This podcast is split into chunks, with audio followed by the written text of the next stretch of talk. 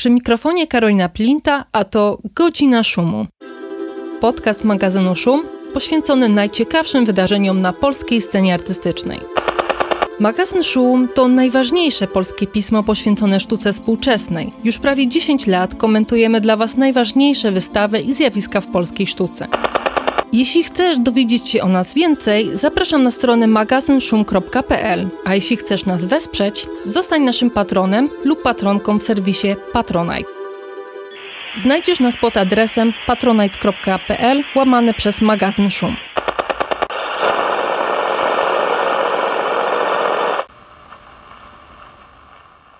Witam Państwa. To 104 odcinek Godziny Szumu.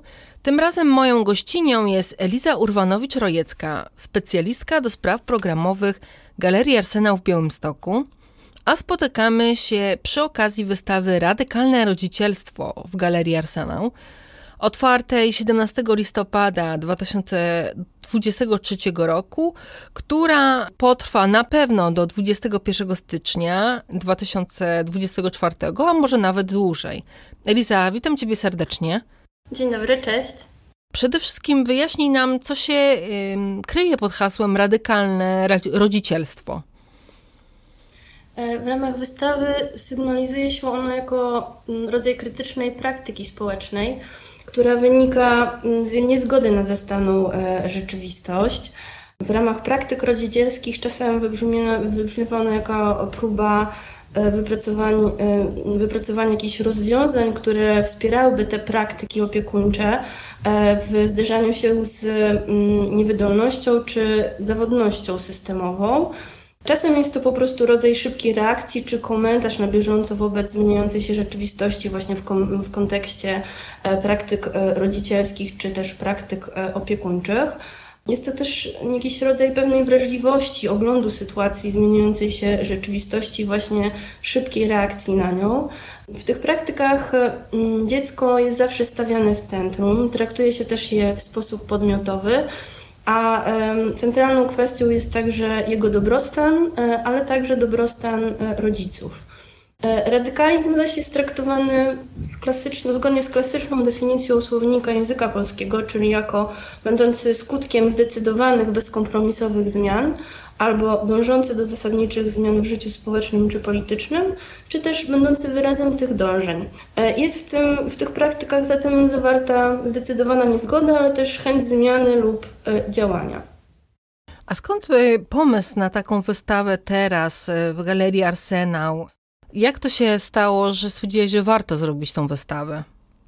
Od lat e, obserwuję sobie same praktyki rodzicielskie e, jako matka e, dwójki dzieci, dziesięcioletniej, dziesięcioletniej Mani i czteroletniego Olka i sama jakby uczestniczę w tych praktykach jakby bezpośrednio wspólnie z moimi dzieciakami, partnerem. I jako, że pracuję w e, instytucji kultury, obserwuję też, e, co się dzieje w tym zakresie w polu sztuki. I wydaje mi się, że jest to taki moment, gdzie, e, gdzie dzieje się bardzo dużo. Bardzo dużo ciekawych artystycznie projektów, ale też takich, które bardzo mocno rezonują społecznie. E, są to projekty, które, e, którym bliska, bliskie, bliskie są kwestie właśnie e, praktyk rodzicielskich pojmowanych jako praktyki opiekuńcze, praktyki troski i wydaje mi się, że mają one jakby taką trochę moc rezonowania szerzej, szerzej, poza obszar rodzicielstwa, poza obszar sztuki, także na pozostałe obszary społeczne. I wydaje mi się, że jest to też taki moment, gdzie Dużo się też mówi w obszarze praktyk troski w polu kultury i sztuki, ale też e, poza nim o takich kwestiach jak samoorganizacja, wsparcie, e, empatia. I wydaje mi się, że jest w tym mm, jakiś rodzaj mocy sprawczej, jest w tym jakiś rodzaj nadziei dla właśnie wspierania tego typu e, praktyk, które tak jak wspomniałam na samym początku, często e, wynikają z e, jakichś niewydolności e, systemowych. A na czym te niewydolności systemowe według Ciebie polegają? Mam wrażenie i przewija się to też w tematyce wystawy, że systemy społeczne bardzo często nie dają czyli te konkretne, e, konkretne systemy, mając tutaj na myśli, czy to, nie wiem, wspólnoty lokalne, czy kategorie rodziny, e, takiej, w, takiej pojmowanej w sposób klasyczny, czyli rodziny nuklearnej, czy chociażby państwo, czy konkretne instytucje, chociażby edukacyjne, ale też systemy na przykład sądownictwa, momentami są bardzo mocno niewydolne i niewystarczająco wspierają e, praktyki, praktyki rodzicielskie. E, no, bardzo dobrze to widać na przykładzie chociażby kategorii rodzica artystki czy artysty. E, tutaj nie otrzymują oni właściwie żadnego wsparcia na żadnym etapie, jakby począwszy od e, ciąży po e, okres urlopu mm, macierzyńskiego czy tacierzyńskiego. Bardzo często jest to wręcz niemożliwe, jeżeli ktoś nie jest po prostu zatrudniony, prawda? Na oczywiście jakichś takich dogodnych warunkach po jakiś taki system później, nie wiem, pomocy wczesnoszkolnej czy przedszkolnej, tak, to Mm, to wszystko momentami po prostu nie działa i myślę, że każdy, każda z nas tego e, bardzo mocno doświadczyła w polu kultury czy sztuki, a e, poza nim jest myślę, że podobnie, tak?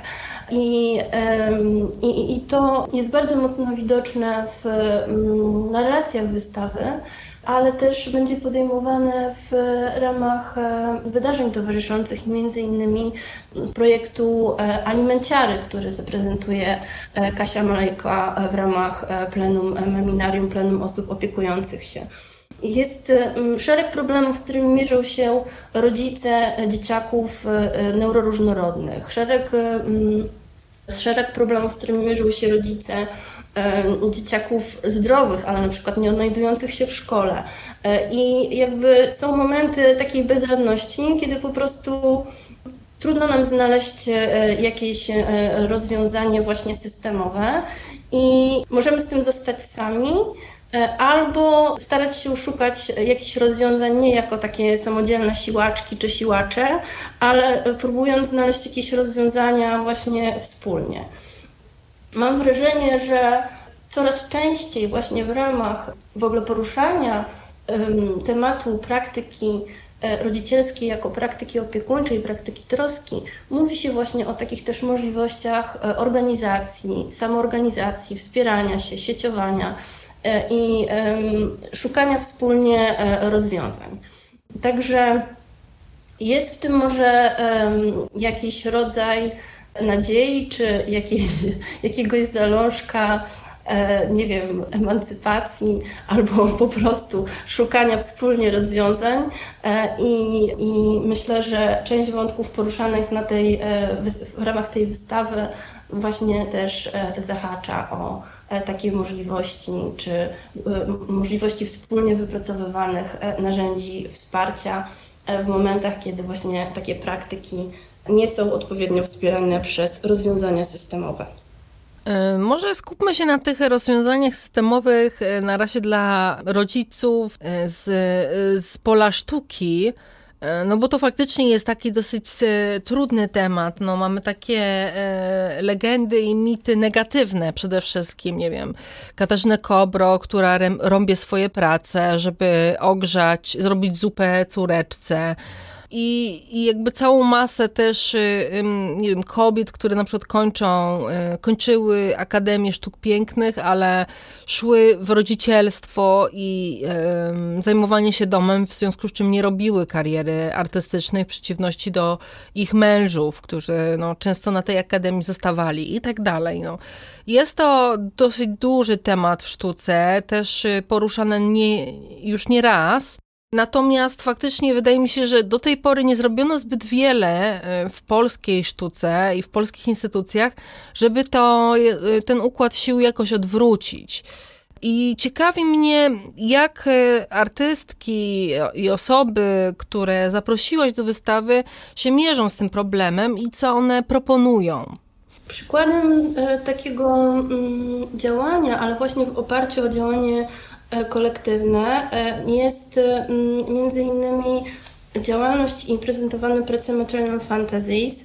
E, Maternal Fantasies jest to kolektyw działający w Berlinie, który kształtuje dyskurs na temat macierzyństwa poprzez wspólne praktyki i działania artystyczne, ale też stara się zwiększać widoczność w sztuce właśnie takich współczesnych feministycznych poglądów na macierzyństwo albo macierzyństwa. I te, te strategie maternal fantasies to jest łączenie teorii z praktyką i e, wspólnego działania, wspólnego działania matek artystek i dzieci. Są to jakby zawsze takie negocjowane wspólnie działania, wspólnie z dziećmi i matkami artystkami. Dzieci zawsze jakby do tych działań mogą dołączyć bądź nie. Dzieci są współtwórcami, współtwórczyniami działań artystycznych.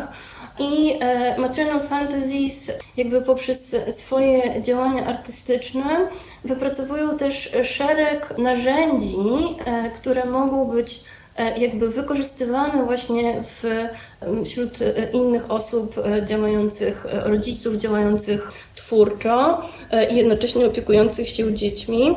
Dziewczyny między innymi e, samoorganizują rezydencje w momencie, kiedy nie dostają dofinansowania na nie. Polega to na tym, że no, bardzo ciężko jest zorganizować, jak wiemy, rezydencję e, artystce e, czy artyście rodzicom z dziećmi, a co dopiero grupie artystek z dzieciakami. Więc w momencie, kiedy nie są w stanie zdobyć zewnętrznego dofinansowania, starają się realizować te rezydencje jakby niejako samofinansując się, ale też dzieląc rolę, czyli na przykład przy jednym projekcie e, jedna z nich jest e, reżyserką, a przy kolejnym ta sama osoba e, zajmuje się opieką nad dziećmi albo gotowaniem posiłków. Jak, jak wspomina Magdalena Kallenberg, jest ona mm, matką e, samodzielnie wychowującą syna, natomiast nie wierzy w samodzielne rodzicielstwo i w tego typu wspólnocie, w tego typu poszerzonej rodzinie e, widzi też jakby nadzieję na odpowiednie zajęcie się e, swoim dzieckiem i jakby możliwość też godzenia roli artystki, matki i jakby pozostałych ról społecznych. Mm, jeżeli chodzi o pozostałe przykłady e, tego typu e, jakby działań, które być może wprowadzają jakąś zmianę w tym obszarze albo podążają przynajmniej w tym kierunku, są chociażby działania artystki uczestniczącej w wystawie Bary Simkowej, która w ramach wystawy prezentuje e, pracę artystka i krasnalek.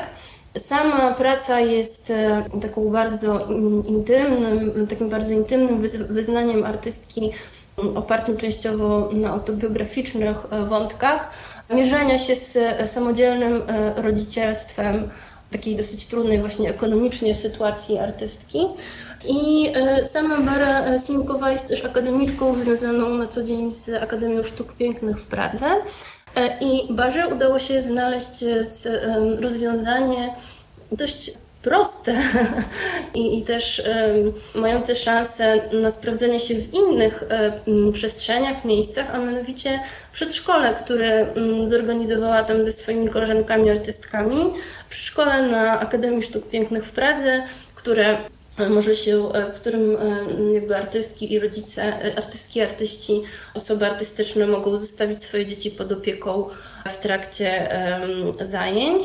Jest to przedszkole, które jest zewnętrznie dofinansowane, już funkcjonuje kolejny rok e, i też udało im się rozszerzyć e, tą działalność w momencie napływu e, osób z doświadczeniem uchodźczym z Ukrainy o właśnie taką świetlicę międzykulturową, gdzie też mm, znalazło jakby, czy zostały zaopiekowane dzieci z doświadczeniem uchodźczym właśnie z Ukrainy po lutym 2022 roku. Więc e, to jest też taki przykład właśnie konkretnych działań, które wypracowują jakieś e, być może nowe rozwiązania e, w tym obszarze. Kolejnym takim przykładem, który jest blisko związany z wystawą, gdyż jest to wydarzenia to, jej towarzyszące, to jest działalność plenum osób opiekujących się, plenum Meminarium. Jest to grupa robocza, składająca się z osób artystycznych, które e, plenum osób współtworzą Weronika Morawiec, Ada Rączka, Gabi Skrzypczak, Anna Steller, Marta Stoces, e, Dorota Walentynowicz, Ania Witkowska i Ula Zerek. I jest to taka robocza grupa, która właśnie składa się z osób pracujących w świecie sztuki. I e, on, on jakby różnymi sposobami starają się mówić, co, czym jest dla nich opieka, jak wygląda właśnie takie codzienne doświadczenie tworzenia, gdy jest się osobą, która opiekuje się dzieckiem, ale nie tylko dzieckiem. Czasem jest to uczeń, uczennica, dom, e, kimś innym, osoba starsza, zwierzę i tak dalej. Osoby związane z plenem starają się jakby, żeby, aby te problemy jakby zyskały widoczność, ale jednocześnie by, właśnie wspólnie wymieniać się pewnymi doświadczeniami i starać się wspólnie być może odpowiadać na pewne pytania albo wypracowywać jakieś narzędzia e, wspierające się nawzajem. Wiesz co, zaciekawia mnie tak też kwestia rodziny czy wizji rodziny. Jak ta e, rodzina funkcjonuje w radykalnym rodzicielstwie? Czy ona się czymś różni od tej tradycyjnej, zwykłej e, polskiej rodziny? Właśnie tak naprawdę to nie wiemy, czym jest tradycyjna, zwykła polska rodzina, bo e, jakby e, imputuje się nam, że jest to e, rodzina nuklearna. Tymczasem tak naprawdę bardzo często była to rodzina, w której jakby funkcję matki i ojca zawsze pełniła kobieta, tak? I, i bardzo często tak, tak, tak, tak to się działo w polskich domach, chociaż nie tylko, czasami to był, to był mężczyzna albo osoba. E, natomiast nie zawsze jest to właśnie 2 plus 2. Poza tym w tym momencie jakby, no, więc bardzo często jest to, jest to, nie jest to już rodzina nuklearna, bardzo często jest to samodzielne rodzicielstwo. Bardzo często też jest to e, rodzicielstwo niebinarne, bardzo często jest to mm, e, rodzicielstwo queerowe, więc e, jakby i bardzo często jest to też właśnie takie rodzicielstwo traktowane w kategoriach bardziej wspólnotowych, tak? Tak jak w przypadku chociażby działań właśnie znowu kolektywu Maternal Fantasies gdzie to rodzicielstwo właśnie jest rozszerzone trochę też o e, kategorię rodzica czy rodziców. Więc jest to na pewno rodzicielstwo, które trochę wychodzi poza taką kalkę e, rodziny, e, rodziny nuklearnej. A są na, poza maternal fantasies, są jakieś przykłady takiego e, rozszerzonego rodzicielstwa, no nie wiem, jakieś przykłady e, troskliwego tacierzy, czy radykalnego tacierzyństwa? Oczywiście. Mm, e, przykładem tego typu pracy prac mm, jest cykl rysunków Bartłomie, Bartłomieja Kiełbowicza. Bartłomiej e, przeprowadza nas e, przez taki e, bardzo znowu intymny proces najpierw wyobrażenia, jak to, wyobrażenia sobie, jak to by było być ojcem, pierwszy rysunek Bartka pochodzi z roku 2019. Kolejne już są z 2023. E, pokazujemy je w formie rysunków i murali.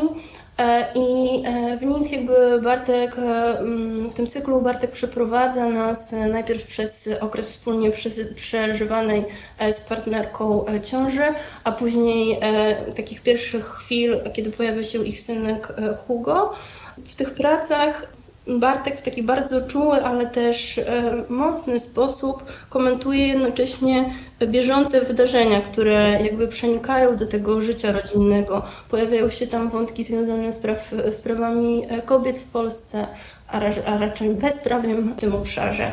Pojawiają się tam wątki e, kryzysu klimatycznego, pojawiają się tam wątki kryzysu humanitarnego na granicy polsko-białoruskiej. E, pojawiają się też tam wydzierające się wątki kryzysu humanitarnego w strefie gazy. Więc jest to jakby taki cykl bardzo osobistych prac związanych z codziennością, relacji artysty z synkiem, z partnerką, obserwacji tego, jak się e, rozwija, ale też jakby przeplatany z takimi obawami po prostu mm, w jakim świecie przyjdzie żyć synkowi. Jeżeli chodzi jeszcze o wspomniane przez Ciebie wątki, jest też praca mm, kolektywu Disorder, reprezentowanego na, przez, na wystawie przez e, jedną z współzałożycielek, Lubę Malikową. E, Disorder jest to mm, kolektyw artystyczny i marka modowa z Kijowa. W ramach tej pracy e, jakby z jednej strony mamy taką bardzo, bardzo osobiste wątki Liuby, która opowiada o jakby E, mierzeniu się z takim konfliktem ról społecznych, e, który przechodzimy jako rodzice. Z drugiej strony właśnie wskazując też na, tym, na to, że e, właśnie doświadczenie rodzicielskie z jednej strony zwykłe, powszechne i konwencjonalne, zawsze na poziomie osobistym jest w jakiś sposób rewolucyjne i albo nas wzmocni, albo nas wykończy. E, więc są to jakieś takie bardzo osobiste wątki, ale łączy, łączy je także z e, wątkami e, właśnie takiej poszerzonej rodziny i włącza do instalacji też gazetkę, jak ją nazywa, w której znajdziemy wywiady z jej dziećmi, 11-letnim Jakobem i 3,5-letnią Alią, ale też partnerem i ojcem jednego E, z e, jej dzieci.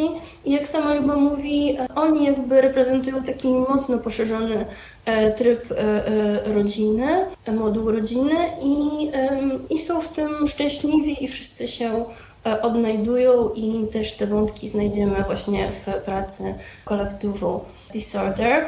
Jest to bardzo ważna w kontekście całej wystawy E, praca jednej z dwóch e, osób pochodzących z Ukrainy. Liuba e, jest osobą, która po ostatniej inwazji Rosji na Ukrainę zdecydowała się na właśnie doświadczenie uchodźcze, a następnie podjęła dość radykalną decyzję o powrocie z dziećmi do Kijowa, gdzie mieszka i pracuje. Są to więc takie bardzo osobiste wątki, które też opowiadają o takiej codzienności rodziców w Ukrainie współcześnie coś takiego jak dziecko w sztuce no, jest motywem dosyć dobrze rozpoznanym i takim częstym.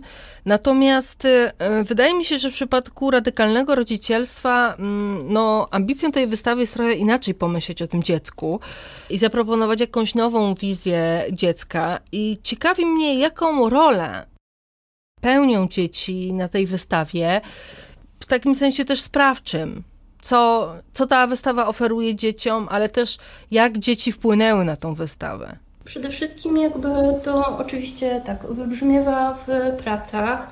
E, I jakby tutaj przykładem tego, tego typu pracy jest manifest edukacji empatycznej e, Jaśminy Wójcik, która tworzy cykl rysunków od 2017 roku i dzieli się w nich takim doświadczeniem wyniesionym z formalnej edukacji, który okazał się właśnie dla niej e, takim systemem dosyć opresyjnym i traktuje e, ten, mm, ten proces, e, ten manifest jako taki swoisty proces oduczania się i obserwacji systemu szkolnictwa, ale jednocześnie jest to, jak twierdzi artystka, jakby taki cykl zapisu drogi zwracania się ku dzieciom, ku jej dzieciom i wsłuchania się w nie jako matki, jako rodzica. Jednocześnie jakby jest to przykład działania, e, które Jaśmina nazywa nurtem empatycznej uważności, czyli jakby takiego trochę porzucania dorosłości jako takiej kategorii wszechwiedzy, wszechwładzy, e, na rzecz e, takiej dorosłości, która jest bardziej, e, jak twierdzi sama artystka, takim uważnym towarzyszeniem dziecku, oczywiście przy zachowaniu ram bezpieczeństwa i odpowiedzialności za cały ten proces. Jest tutaj, jest tutaj więc po pierwsze jakby mm, takie nastawienie na dziecko jako takiego równoprawnego, można powiedzieć, obywatela, który funkcjonuje w e, szeroko pojętej przestrzeni publicznej, który ma prawo wypowiedzieć się, ma prawo być wysłuchany, który być może, którego głos być może jest tak samo ważny, a może nawet ważniejszy niż e, osób e, dorosłych. Czyli z jednej strony jest to respektowanie potrzeb dzieci, ale z drugiej strony dokładniejsze właśnie słuchanie dzieci i przyzwalanie na, na ten głos. Z drugiej strony tutaj ta podmiotowość jest traktowana też w sposób taki bardzo dosłowny i dzieci są też częściowo współautorami, współautorkami albo współaranżatorami prac. Przykładem tego typu pracy jest e, chociażby haft i animacja Okruszynka. Autorką i autorem tych prac są Monika Drożyńska i Tymek Słapak. Tymek Słapak w 2021 roku, e, wówczas 11-letni chłopak, e, napisał opowiadanie o okruszynce jako zadanie domowe z polskiego. E, I było to mm, opowiadanie, które niezbyt przychylnie zostało przyjęte przez e, polonistkę ze względu na e, jakieś drobne błędy stylistyczne i gramatyczne, natomiast bardzo optymistycznie przyjęte przez Monikę, która wówczas postanowiła wyhaftować to opowiadanie jako pamiątkę rodzinną. Natomiast w momencie, kiedy zobaczyła, jak, jak ważny jest to tekst, postanowiła się podzielić nim i E, w celu, jakby wpadli wspólnie na pomysł, aby wyhaftowane opowiadanie pokazać e, w mieście, na słupach ogłoszeniowych. E, to był okres pandemii. W celu ułatwienia dostępu powstała animacja, którego autorem jest Jan Moszumański, którą łatwo można było skanować, oglądać i słuchać. Monice udało się też namówić syna, żeby Oczywiście za zapłatę, za, za pracę też przeczytał ten, ten swój tekst, opowiadanie bazujące na E, opowiadaniu, e, opowiadaniach Lema, aby przeczytał właśnie to swoje opowiadanie do e, animacji. Tymon to zrobił, oświadczając, że rzuca sztukę i była to ostatnia praca, którą wspólnie udało im się zrobić. Wcześniej Monika współpracowała z Tymkiem innymi w Zachęcie, w Labiryncie Lublińskim czy w BWA e, w Olsztynie, natomiast Tymek teraz jakby rzucił sztukę na rzecz sportu e, i e, jakby mm, Tymek też, udało nam się Tymka zaprosić też na oprowadzanie. Monika też podzieliła się porówno z Tymkiem honorarium, więc jest on jakby takim pełnoprawnym autorem pracy Okruszynka i bardzo się cieszymy, że też uczestniczył w wernisażu i e, w oprowadzaniu. A proszę, wynagrodzenie dla dziecka, to dopiero. A. E, wiadomo, co zrobił z pieniędzmi? to, to już zbyt intymne pytanie. Okay. Jeżeli chodzi o taki kolejny przykład e, współpracy na poziomie artystycznym, E, to, czy, a także aranżacyjnym, była to współpraca mm, Pameli Bożek i Ignacego. E, w ramach wystawy pokazujemy e, fotografie i rzeźby z cyklu Nie Wszystko Złoto, które jakby są taką dokumentacją procesu radzenia sobie z doświadczeniem niepełnosprawności w przestrzeni publicznej. Na, na, na, ten cykl składają się, tak jak wspomniałam, fotografie i rzeźby. Pierwsza złota odsłona E, fotografii. Była to e, taka, takie ujęcie perspektywy e, osoby opiekującej się. Jakby na fotografiach widzimy artystkę trzymającą na kolanach synka z zakipsowanymi łóżkami pomalowanymi na złoto. Artystka jest okryta złotą folią, folią życia, jak sama artystka twierdzi, ta pierwsza, pierwsza odsłona była taką desperacką mm, strategią estetyzacji, ten, ten gest pomalowania gipsów na złoto i, i zrobienia tej fotografii e, był, był właśnie taką strategią estetyzacji, które, e, która e, miała i okazała się skutecznie chronić przed takimi masowymi wyrazami współ, współczucia, z którymi mierzyła się artystka mm, w momencie, kiedy jej synek mierzył się z poważną chorobą. e, i skutkami i właśnie e, musiał mieć gipsowane nóżki. E, natomiast ta dru druga odsłona, odsłona niebieska fotografii, sama, sama decyzja o wykonaniu fotografii, na, którym, na, na której na, na, którym znajduje się e, ponownie artystka e, z synkiem. Sama ta decyzja o wykonaniu fotografii po kolejnej operacji została już właśnie podjęta nie tylko wspólnie z dzieckiem, no ale też już właśnie, jak twierdzi Pamela, z jakąś taką świadomością konsekwencji i, celowości. I od tej pory ta praca jest aranżowana, znaczy właściwie w takiej konwencji dwóch fotografii oraz rzeźb, które zostały e, również e, jakby tak intencjonalnie przemienione, e, bazując na opatrunku gipsowym, tym pamiątkowym opatrunku gipsowym były intencjonalnie zmienione wspólnie przez artystkę Ignacego w dzieło sztuki, są pokazywane w, formie rzeźby. Znowu, jakby tutaj artystka i Ignacy pracowali, pracowały nad nimi wspólnie. Także sama aranżacja pracy sama aranżacja pracy i opis, biogramy artystka i Ignacy przygotowywali wspólnie. E, wiązało się to też e, z takimi niespodziewanymi akcjami montażowymi, e, kiedy w ostatnim momencie Ignacy podejmował dosyć szalone decyzje, którym musieliśmy sprostać, ale podobno nam się udało. Staraliśmy się też właśnie w tego typu przypadkach na każdym etapie bardzo właśnie zwracać uwagę na negocjacje, konsultacje z e, właśnie takimi duetami artystycznymi, także jakby sposób przygotowywania dokumentacji był konsultowany z, nie tylko z, z Pamelą, ale przede wszystkim właśnie też z e, Ignacym. Jeżeli chodzi e, o kolejne prace, które uwzględniają działalność artystyczną dzieci albo młodzieży, jest praca Eli Jabłońskiej, która w przestrzeni wystawy e, pokazuje odtworzone 500 rysunków z archiwum rodzinnego i są to przemieszane e, rysunki e, autorstwa jej synów, Antoniego i Stanisława, z takimi wczesnymi cyklami rysunków Eli, jak na przykład Gry i zabawy domowe czy Gdy Antek śpi.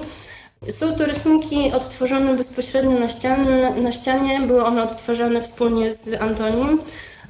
W tej pracy Ela e, oddaje e, te rysunki e, tak naprawdę publiczności, w ręce publiczności, gdyż rysunki, które zostały odtworzone, mogą teraz być uzupełniane przez zwiedzających, i którzy mogą dorysowywać na czas, w czasie trwania wystawy swoje prace. Jednocześnie Ela takim bardzo mocnym gestem e, w przestrzeni wystawy zrzuca słynny płaszcz supermatki, który, je, e, który w przestrzeni wystawy e, leży tym razem na ziemi. Pracy towarzyszy też bardzo ważny tekst Anki Wanzel, czy Twój umysł jest pełen e, dobroci. Jest to niezwykły tekst, który z jednej strony podsumowuje twórczość, dotychczasową twórczość Eli Jabłońskiej, ale jest pisany z jednej strony z takiej perspektywy bardzo indywidualnej, rodzicielstwa e, autorki i takich trudnych momentów, wpisując też szerzej e, wątki podejmowane wątki w tekście w, w e, sytuacje chociażby praw e, kobiet w Polsce, czy e, bieżące wątki geopolityczne. Jeżeli chodzi o pozostałe formy obecności dzieci jako takich podmiotów, aktorki, aktorów, pełnoprawnie, e, pełnoprawnie funkcjonujących w e, szeroko pojętej przestrzeni publicznej, e, to staraliśmy się też zaopiekować i dziećmi, i rodzicami w trakcie wernisażu wystawy. Organizowaliśmy mm, równolegle do mm, wernisażu w, na dole w przestrzeni galerii, w naszej przestrzeni edukacyjnej imprezę dla dzieci, do której mogli e, dołączyć rodzice, o ile dzieci się na to e, zgodziły.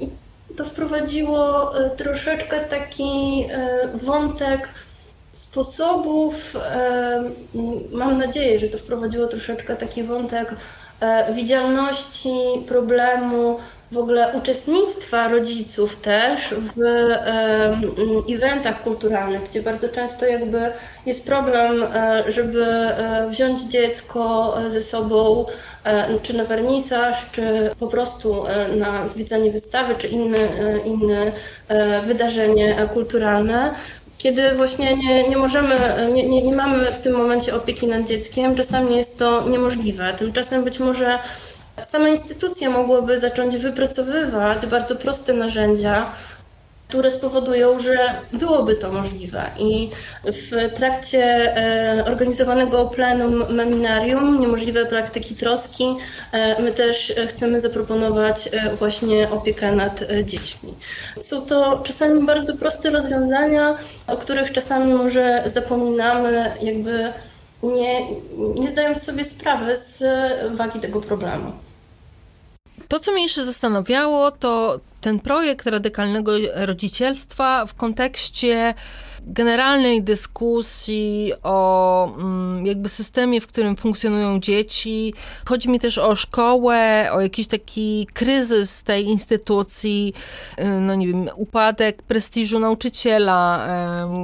No, jego znaczenie jest dużo mniejsze niż na przykład właśnie rodzica. Zastanawiam się, czy radykalne rodzicielstwo to jest coś, y, to jest projekt, który może jakoś zmienić szkołę, jakoś tej szkole pomóc, pomóc e, samym nauczycielom e, w, w jakimś trwaniu w tym dosyć opresyjnym systemie. To znaczy przede wszystkim mi się wydaje, że i jedna i druga grupa, która czasami w ogóle jest jednym zbiorem, bo czasami rodzice też są nauczycielkami, nauczycielami, ale jedna i druga grupa tak jakby pracuje w tym samym obszarze, jeżeli traktujemy opiekę jako pracę, tak? Czyli jedna i druga grupa zajmuje się po prostu opieką. Wydaje mi się, że e, czasami, że, że, że, to bardzo niedobrze, że te dwie grupy są traktowane jako przeciwstawne sobie grupy i czasami podtrzymują też tę taką, nie wiem... Mm, Rywalizację. Tak, E, dzięki. że tak naprawdę jedna i druga grupa jest e, ofiarami tego samego systemu, który nie działa, tak? I e, że to jednak powinno chyba być tak, że, że te dwie grupy mogłyby się bardziej wspierać niż, niż ze sobą czasem walczyć. Czy projekt radykalnego rodzicielstwa może zmienić szkołę? Ja nie wiem, czy to jest e, takie e, jakby założenia w ogóle mogą być tak, tak daleko idące założenia, mogą być jakby stawiane i zostawiane w rękach indywidualnych e, jednostek, tak? To są, to są dosyć daleko idące no, konsekwencje i, i, zmiany. Nie wiem, czy ktokolwiek ma taką, taką sprawczość.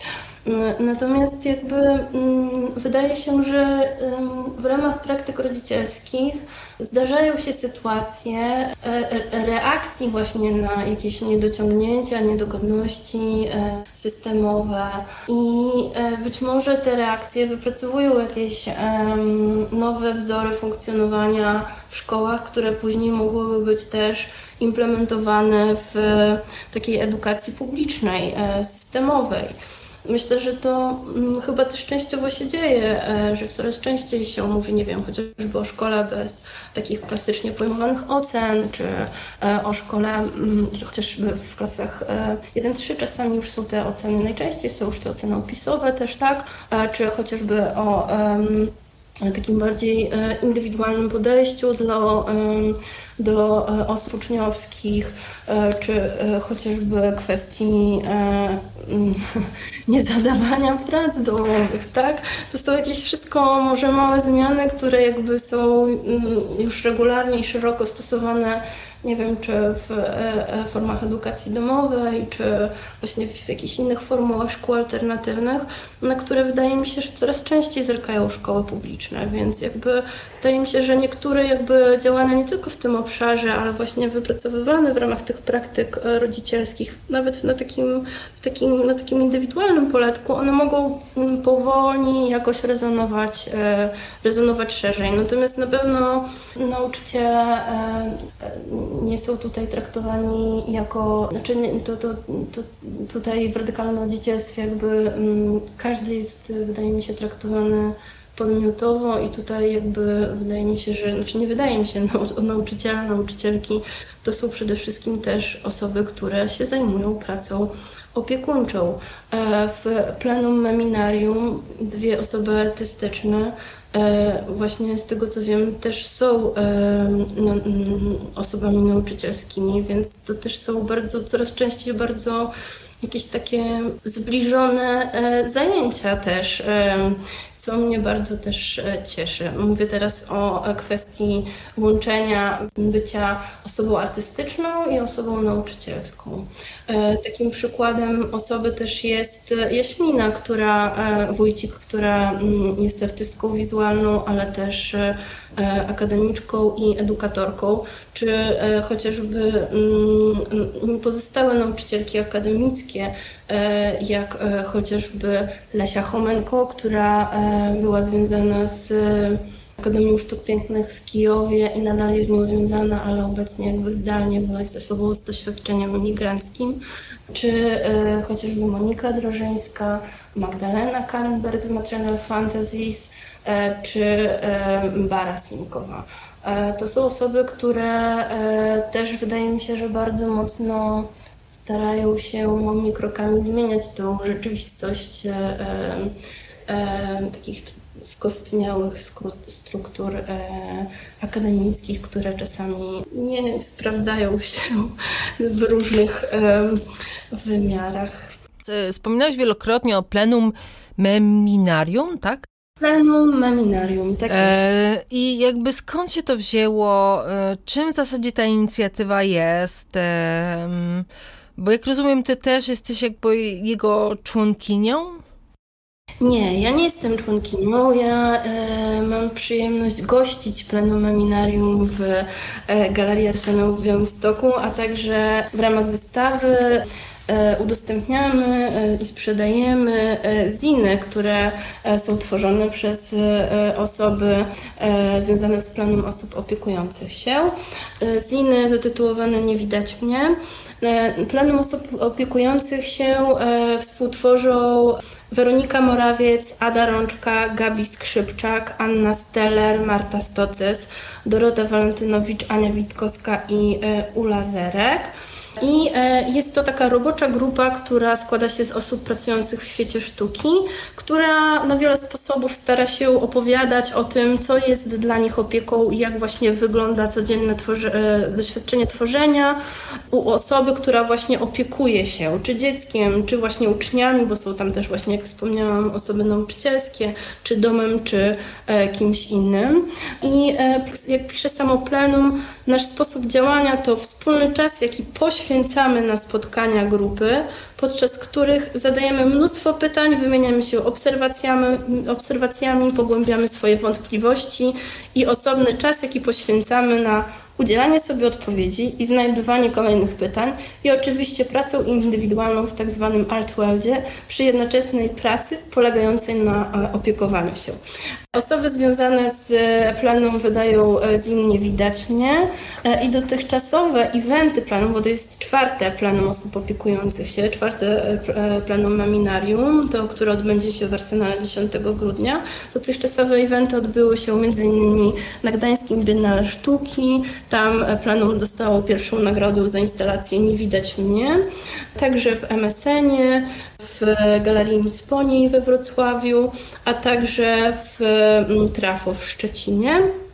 I kolejną właśnie taką edycją plenum e, będzie spotkanie, spotkania, e, które odbędą się 10 grudnia Tutaj jakby zapraszamy wszystkich na takie spotkanie wokół e, różnych praktyk i ekonomii troski, które będzie współtworzone przez e, plenum osób opiekujące się, opiekujących się, ale także zaproszone gościnie.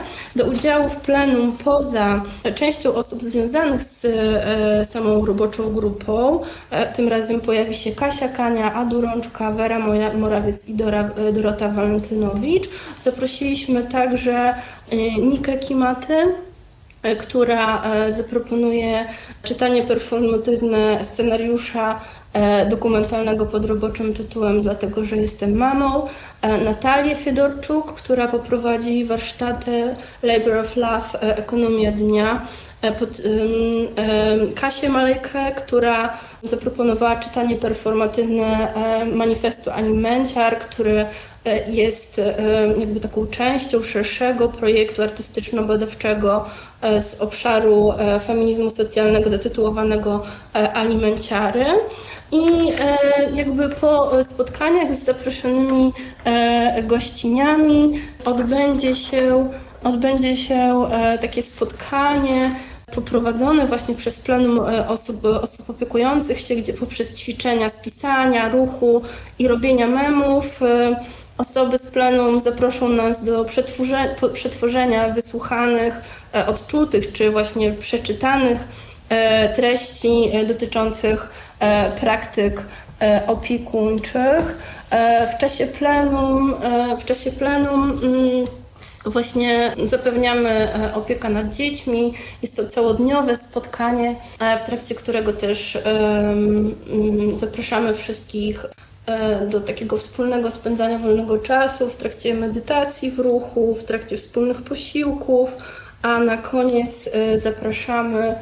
Do spotkania można dołączyć jakby na każde wydarzenie oddzielnie, albo można spędzić z nami cały dzień, a, a na koniec zapraszamy też na e, koncert Anatolia Bielowa mm, z projektem Sibyl. Jest to osoba artystyczna z Kijowa, która pracuje głównie e, z tematami e, queerowości i zaproponuje taki interdyscyplinarny, muzyczny, elektroniczny projekt Sibyl, który Anatolii rozpoczął w 2018 roku nad którym nadal pracuję. Jest on poświęcony kultowi Sibyl, czyli e, frygijskiej bogini, matki wszystkich bogów, której queerową historię, e, jak twierdzi sam artysta, zinterpretował na, do, na nowo, nadając Sybil nowe moce jako obrończyni wszystkich osób e, LGBT. Także zapraszamy serdecznie. Jeszcze małe pytanie na koniec. Czy to jest właściwie wystawa dla dzieci? Czy bo jest to dla, dla dorosłych, a czy dzieci coś tam ciekawego zobaczą? Jasne. Znaczy nie wiem, czy zobaczą ci coś ciekawego, to pewnie zależy, zależy od dziecka. Czy jest to wystawa dla dzieci? Jak najbardziej. Jest to wystawa... Mm, jest to wystawa dla dzieci. Dzieci e, oprowadzamy po wystawie. Oczywiście staramy się dostosowywać e, te oprowadzenia i czasowo, i jakby tak percepcyjnie mm, do ich potrzeb. Dzieci też e, spędzają tam e, czas. Mamy też możliwość e, i, i, jakby współpracujemy z jedną ze szkół, która mniej więcej raz na dwa tygodnie przychodzi do nas, aby tam jakby odbyć lekcje w przestrzeni wystawy. Oprowadzamy dzieci, rozmawiamy z nimi. Zapraszamy też dzieci do pisania recenzji, o wystawie albo wybranych pracach e, do Gazety Dzieci. E, jest to projekt, e, który, którego Galeria Arsenał jest partnerem. Projekt jest zainicjowany przez, przez um, Jaśminę Wójcik, jedną z artystek uczestniczących w wystawie. Więc zapraszam dorosłych, zapraszam dzieci na wystawę Radykalne Rodzicielstwo. Rozmawiałam z Elizą Urwanowicz-Rojecką. Bardzo Ci dziękuję e, za rozmowę, Eliza. Dziękuję serdecznie, Karolino. No i cóż, polecam wycieczkę do Białego Stoku, ale też nie tylko, nie tylko zresztą osoby rodzicielskie, może, nie wiem, jacyś rektorzy akademii się zainspirują. Zapraszam i do usłyszenia w kolejnym odcinku Godziny Szumu.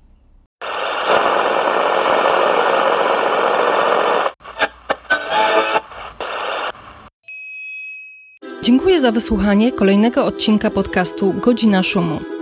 Na następne zapraszam za dwa tygodnie. Szukaj nas na popularnych platformach streamingowych.